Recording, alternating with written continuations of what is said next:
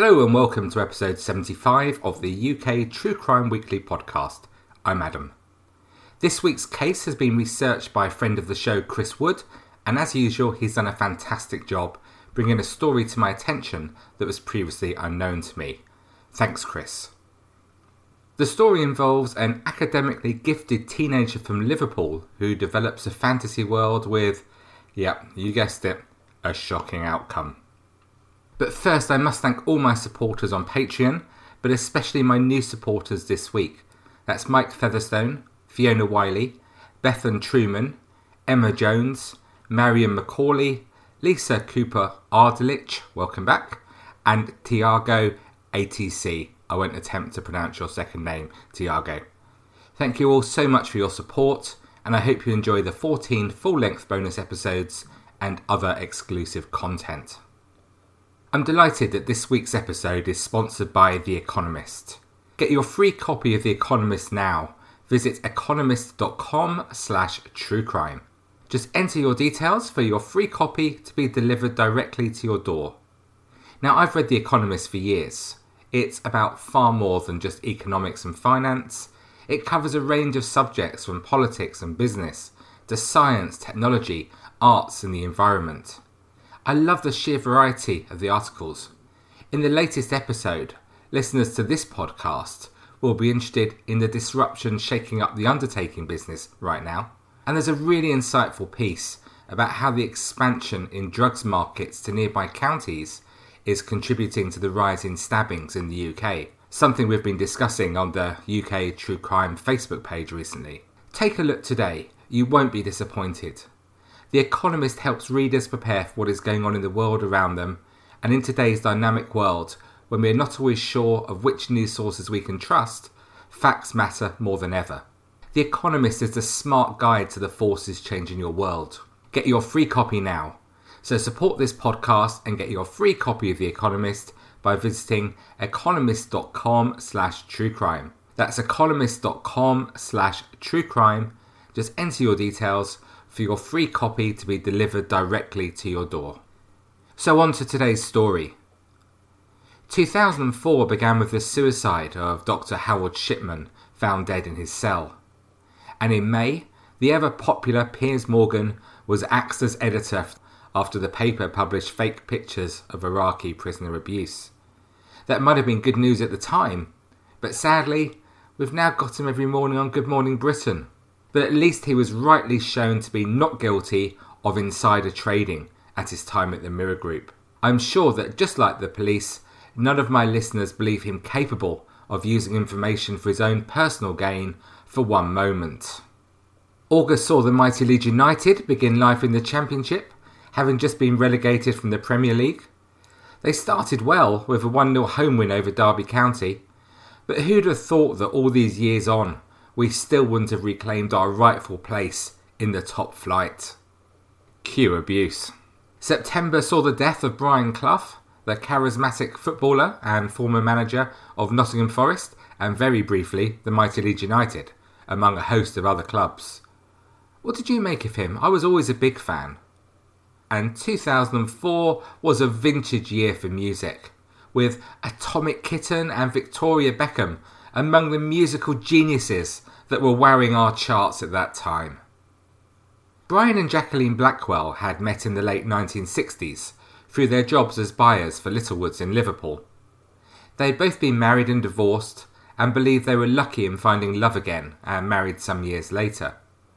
They had a child together who they also named Brian. By the way, why do people do that? Any idea? Anyway, he would prove to be their only child, although Brian Sr. did have two older children from his first marriage. The family lived just outside Melling near Lancashire, in a bungalow on Sandy Lane in a pleasant, quiet village. The sort of place where, mm, okay, yep, you guessed it, yet another place where nothing bad ever happened. But the serenity of the village would, in 2004, be shocked to its very foundation, following some quite remarkable and devastating events. Brian Blackwell was regarded as a lovely child, extremely bright and well mannered, with friends of the family seeing him as a very nice boy, always polite, and generally considered to be a model son. Indeed, the head of Liverpool College, Brian Christian, claimed that Brian Blackwell was extremely good at languages and sciences and worked diligently and keenly to achieve his goal of one day becoming a doctor. He was regarded as one of the college's high flyers, and his success at school and college led to his parents even giving him the nickname Brains. Possibly not the best way to keep a child's feet on the ground, but nonetheless, the innocent nickname, initially at least, did not appear to affect Brian. Were you nicknamed Brains by your family? No, me neither. However, the perfect family image that was on view to friends and family began to show signs of wear and tear. It was known that Brian's parents seemed to be happier with their son having friends closer to their age rather than his own. They did like him attending the local David Lloyd Tennis Club, possibly due to the prestige for some people that still surrounds that club, but they were not so keen for Brian to socialise and mix with friends of his own age. Were they just being protective, or was this something more unhealthy, I wonder? From the outside, looking into a situation like this, we could all probably imagine this not being a great setup for young Brian.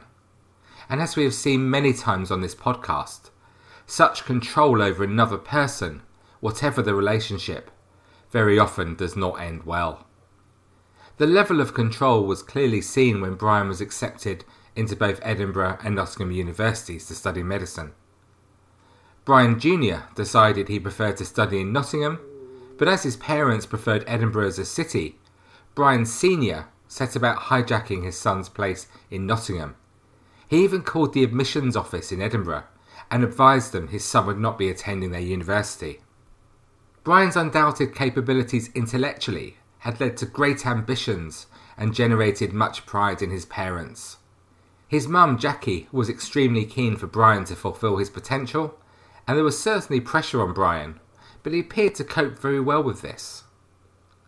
As if to confirm his self belief, Brian was known at school and college for being, well, a little bit cocky, possibly the result of being nicknamed Brains by his own parents, and he was generally an extrovert who often told lies.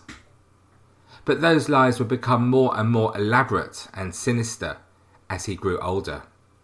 These lies started to get a little out of control, and they began to form the basis of a complete fantasy life for Brian, which all centred around heightened claims of his tennis ability. It was true that Brian was a very good schoolboy player, and he did captain the boys' tennis team at Liverpool College.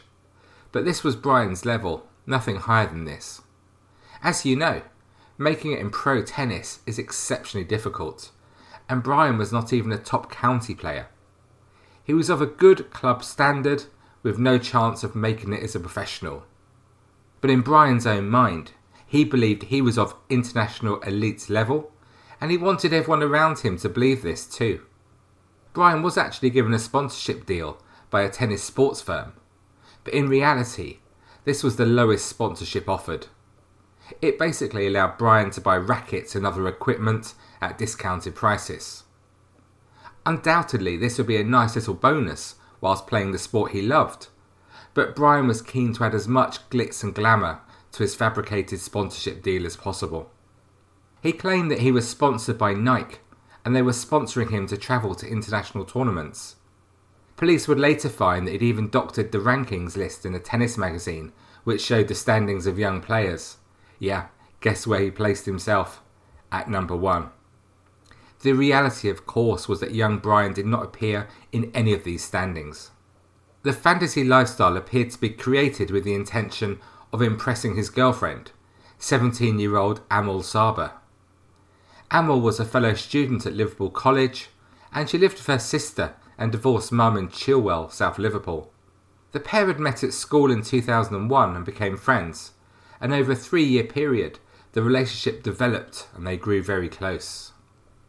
It appears that Amal was exactly the type of person that could be taken in by Brian's web of deceit.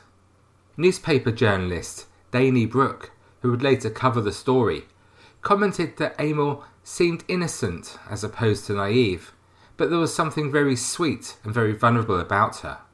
So, to this end, it was clear that she was the perfect recipient of Brian Blackwell's lies. However, let's not get it wrong here. Amel was certainly not stupid. She, like Brian, intended to go on to Nottingham to read medicine, and there was certainly an intellectual connection between the pair. Even in this respect, Brian wanted to try to impress her above and beyond what his intellectual capacities would allow.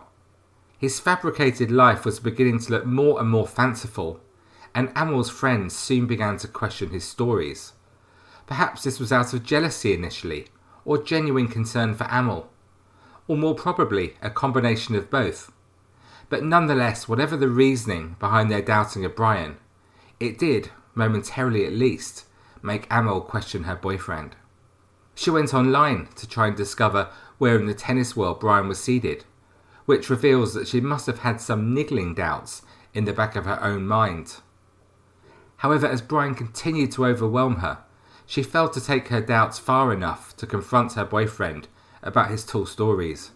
And let's face it, at 17, she probably wanted to believe that her boyfriend was a hero. As time went on, Amel was getting more and more caught up in the fantasy lifestyle that Brian had created, and he was prepared to maintain this deceit at all costs. After all, he couldn't risk losing Amel. Brian started to produce more extravagant and lavish gifts to Amel, and it was as if he felt that he had to constantly impress her with presents on a grandiose scale to keep her love. As you can imagine, just my boyish good looks and charisma are enough to impress my wife every day. This type of behaviour from young Brian is perhaps revealing as highlighting the inner insecurity that Brian Blackwell felt. Worried that if he didn't continually bombard Amber with expensive gifts, then she may sever all ties with him and find somebody else, somebody else more interesting and more glamorous. As if any girl would leave a boyfriend for someone with more money. What utter nonsense. One of the biggest deceptions that Brian bound Amel up in was when he claimed that he could get her a job as a PA, his PA. His sponsor Nike advised Brian that he needed one, and the role would provide Amel the salary of a cool 80 grand a year. Once again, this clearly was not true, although in April 2004, Brian did write her a cheque for £39,000, despite only having nine pence in his bank account. Obviously, the check bounced, but Brian again was able to lie to avoid her suspicion. For such a young man, it was pretty frightening how easily he was able to lie, and this ability would help him in the very near future. Brian took Amel on a tour around Liverpool's most expensive car showrooms, telling her that he needed a suitable car to match his tennis star status. All this, and he couldn't even drive. This tour did, however, give Brian an idea of how he could impress his girlfriend further. He bought Amel a surprise gift of a Ford car, claiming that he'd paid for it with sponsorship money. It's easy to see how Amel was taken in by Brian. After all, he was on occasions such as this able to back up his yarns with material proof that he had money. Brian did not actually have the money for this through a sponsorship deal, but he did fund the purchase via a fixed rate bond set up by his parents in order to fund his education. Brian's mum Jackie quickly realised what had happened, but in typical fashion, he was able to smooth things over with his parents as they confronted him. However, his parents now had a real understanding of some of their son's spending habits. As you all know, for someone to be adept at telling lies, they really do need a good memory. Brian actually covered his tracks in this respect by writing down conversations he'd had with Amel, so as not to forget things he told her. Quite extraordinary, really, isn't it? By now, Amel was completely dazzled and taken in by Brian and the promise of a lifestyle that he could supposedly offer her. In the middle of May 2004, Brian presented himself to a bank in South Liverpool, claiming to be a professional tennis player in receipt of an annual salary of around £45,000, but he needed access to funds as his father had died. Again, untrue, but doesn't this reveal the lengths that Brian was prepared to go to in order to enforce his web of deceit? One of his principal means of purchasing items was by using his parents' credit cards. Clearly, this was not sustainable over the long term, and it would only be a matter of time before they realised what their model son had been doing. Jackie Blackwell was in the main responsible for the family finances, and so when she found out what Brian had done, she was understandably very upset. Indeed, Jackie took her fears further, attending banks where Brian had made applications for credit and advising the bank staff that the applications were false and she had them withdrawn. But this wasn't enough to stop Brian. He went straight back out again and applied for other cards, again, often in the name of his parents. The momentum of Brian's lying was increasing, and his stories were becoming increasingly elaborate. He told Amel that he was heading to Milan to play in a tennis tournament at the end of May 2004 and asked if she'd like to go with him.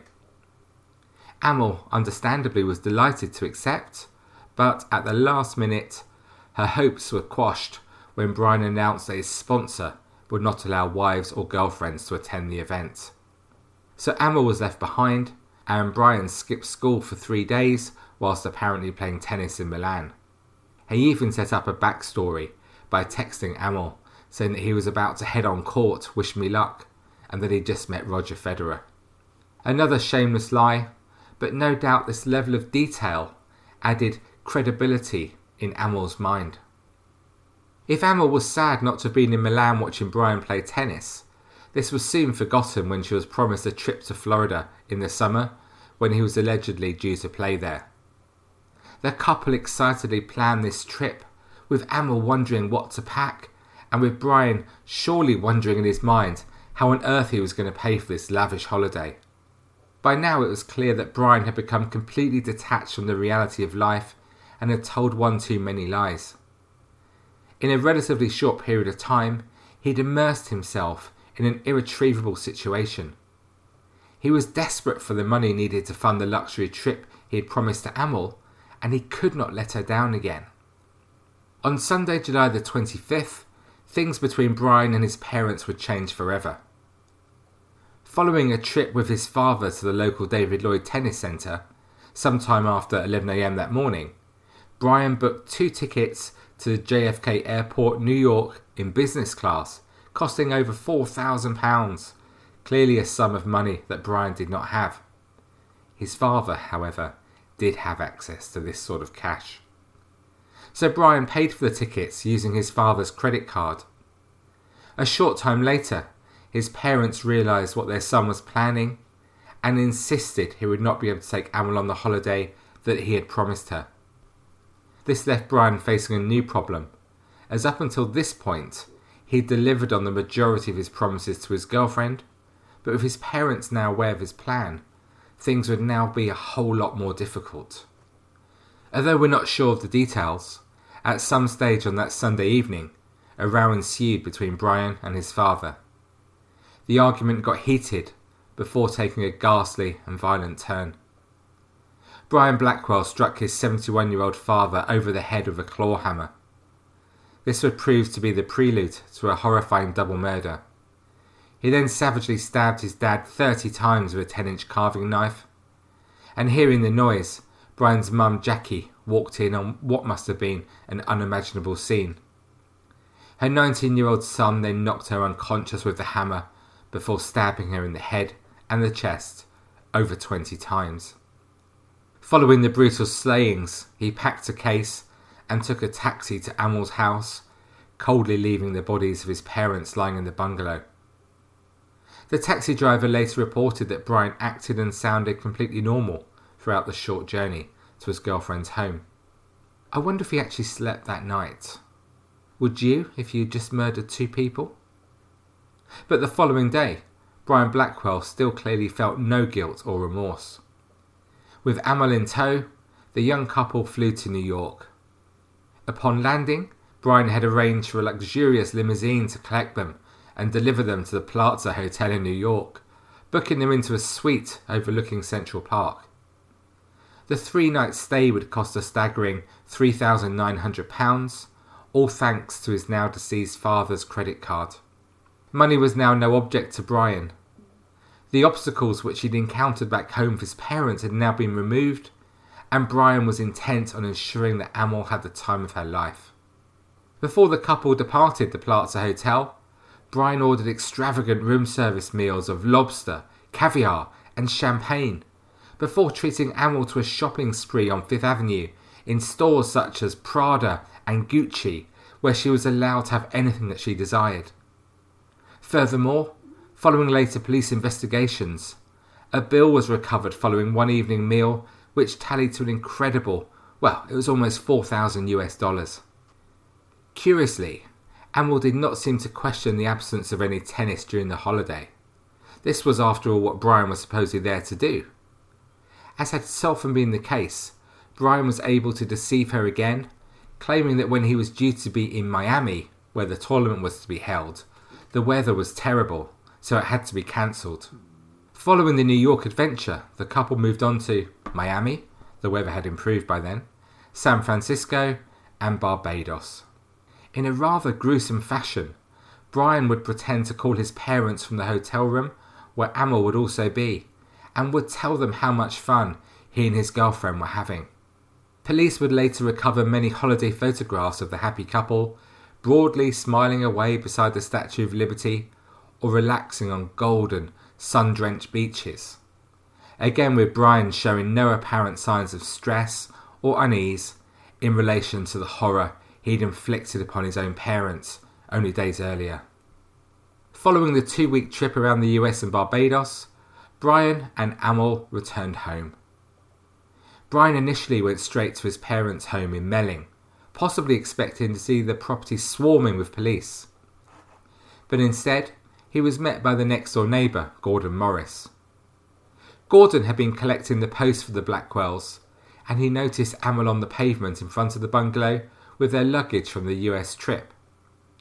Gordon asked if Mr. and Mrs. Blackwell were now back from holiday, to which Amal advised they hadn't been together she and Brian had been to America, whilst Brian's parents had been to Spain. After all, that is what her boyfriend had told her. Brian confirmed to the neighbour that his parents were still in Spain and that he couldn't access the bungalow as he'd lost his key, which at this point prompted Amal to ask him if he'd like to stay at her house instead, which would no doubt have been very convenient to Brian. Brian clearly had not lost his key and he'd even visited the property several times while his parents' bodies lay dead and decomposing. It was later revealed that he'd entered the bungalow to retrieve some photographs he wanted, all whilst his bodies were lying on the floor where they had fallen. His ability to continue to block out what he'd done was staggering. On August 19, 2004, nearly four weeks after the murders, he was still acting as though nothing had happened. On this day, like millions of other teenagers, he collected his long awaited A level results. Again, he seemed completely normal and was happy and excited with the marks he'd received, the straight A's that enabled him to go to Nottingham and study medicine as planned. In another cruel jibe from Brian, he even callously remarked to his friends that his parents had let him down again by not being with him on the day to collect his results. But Brian knew that the bodies of his parents lay undetected in the bungalow, and something needed to be done about this. His solution was, rather remarkably, to approach two men in the nearby town of Kirkby and ask them to burn the property down, as it was the home of a drug dealer he'd had problems with and he was now seeking revenge.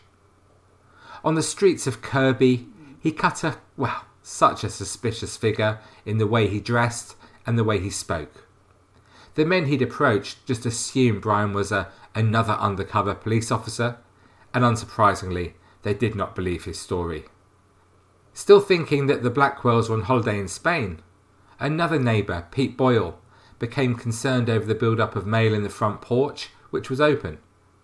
Pete decided to post the mail through the letterbox, but as he did so, he was hit by an incredibly powerful, vile smell from the bungalow.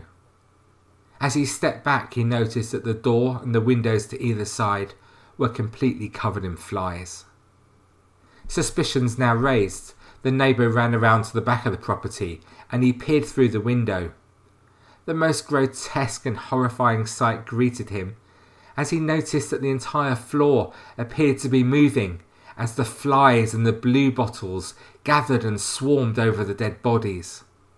Once more, as we've heard many times on this podcast, it was the acrid smell of death that led to the discovery of murder. At this point, the police were called and swiftly arrived. The disturbing scene that met officers made it immediately apparent they were entering a crime scene. The bodies were exactly where they'd been left six weeks earlier. Initially, police believed a burglary had taken place and that Brian and Jackie had been shot. The state of the bodies was such that the cause of death was not initially possible to ascertain, and detectives would have to wait a couple of days following the post mortem to identify how the couple had died. The police were understandably keen to track Brian Blackwell down so they could inform him of his parents' death. When they found him at Amwell's house, two officers broke the news to Brian, who reacted in much the same way that anyone would upon hearing such shocking news. Brian was not treated as a suspect initially, but upon speaking to him at Amwell's house, DCI Mike Keogh of the Merseyside Police began to realise that he knew more than he was letting on. At one point, completely out of context, Brian asked Keogh, Is prison cold? Was this his first realization that there was nowhere to hide? And, wow, boy, not exactly the response you'd expect from a suspect in an episode of Columbo, was it? Understandably, at this point, Keogh decided to arrest Brian for the murder of his parents. During interview, Brian typically seemed to believe himself to be much cleverer than those detectives interviewing him. He could not understand why he was being held, whilst others who had been to the property, such as the Blackwell's neighbours, were also not being questioned. And while the interviews were taking place, the police were systematically searching both the Blackwells and Amwell's house for clues that would help convict the killer. Of immediate interest to the police was a carrier bag which contained a hammer and a set of keys to the Blackwell's house, which Brian had always maintained he did not have. The police could now link this to Brian, who had up until that point claimed he could not have entered the house as he had no access. Faced with this new evidence, Brian Blackwell finally confessed. His story, though, in usual fashion, differed from that provided by police forensics. Whilst Brian claimed that he acted in self defence and hugely minimised the level of violence he'd inflicted upon his parents. The results from the forensics team painted a far more detailed and accurate version of events. Brian Blackwell Sr. had been severely bludgeoned about the head with a blunt instrument and suffered stab wounds to his face, upper chest, arms, and hands, the latter being consistent with defence injuries. This made it clear that Brian Blackwell Sr. had actually been the victim of an incredibly savage attack. Two days after his arrest, Brian Blackwell was charged with the murder of his parents. Those closest to the family simply could not believe what they were seeing. The apparent model's son, charged with such a violent crime, just did not seem plausible. His unwavering arrogance did not appear to dissipate. From prison, even writing to Amwell begging to see her. After initially refusing, she did finally agree to see her former boyfriend, and she later claimed that Brian was still in denial over what he had done but after what we've heard so far, are we really surprised? Police had initially thought there was sufficient evidence to pursue a charge of murder through the courts. But following psychiatric reports, a further twist emerged. It was unanimously agreed that Brian suffered from NPD, or narcissistic personality disorder, which made him obsessed with fantasy and power. They argued that the killings were not the result of premeditated murder, rather the result of narcissistic rage. This meant that the police and CPS would not be able to pursue the charge of murder, rather manslaughter on the grounds of diminished responsibility, ensuring that he now did not have to face trial by jury. In June 2005, at Liverpool Crown Court, David Steer QC announced that the killings were not premeditated and that the pathological disorder he had suffered from had caused him to fly into the murderous rage in response to his parents having threatened his fantasy world. During the court hearing, Blackwell did attempt to convey remorse for what he had done. Reading a letter to the court, he revealed the options he had taken in hospital with a view to addressing his anger management. As we have seen throughout today's podcast, trying to decipher whether this was genuine remorse or not cannot be easy with a man for whom lying is just normal, so normal for him. Sentencing Blackwell to a discretionary life sentence, the judge remarked that he'd shown breathtaking callousness. For a son to do this is almost beyond belief. But then again, you are no ordinary son. Outside court, DCI Mike Keogh said that officers could not begin to imagine the distress and pain these terrible deaths had caused. This has been a very tragic case involving the death of a mother and father, leaving the remaining family shattered. So, what do we make of what we've heard today? Of course, we spare many a thought for Amel. We can only imagine how devastated on so many levels she must have felt, and I wonder how it's going to affect her through future life. As we often learn in cases where individuals are completely oblivious to their loved one's actions, those loved ones subsequently feel huge guilt, perhaps feeling that they could in some way have prevented tragedy. I wonder if Amel and other members of the family look at the unhealthy dynamics of control present in the relationship and wonder if there was more that could have been done, some intervention. But in this case, I would suggest this just wasn't possible. Nobody could possibly have foreseen that this otherwise polite and quiet young man would get so enraged to actually murder his own parents. But then again, as you know, murdering parents isn't uncommon and it is usually motivated by greed. So maybe when you look at your gorgeous, loving children, nieces, and nephews, you know that they certainly wouldn't be capable of murder. Could they? Thank you for listening to this week's episode of the UK True Crime Weekly podcast. Please come and join our Facebook group, it's a lot of fun. We talk about all aspects of UK true crime, certainly just not this podcast, but I would be interested to hear your thoughts on this very interesting case. To support the show, please head to patreon.com slash UK True Crime. There are 14 full length bonus episodes for you to enjoy, along with other exclusive content. And it is via my supporters on Patreon that I'm actually able to continue to make this show every week. 75 shows so far? wow.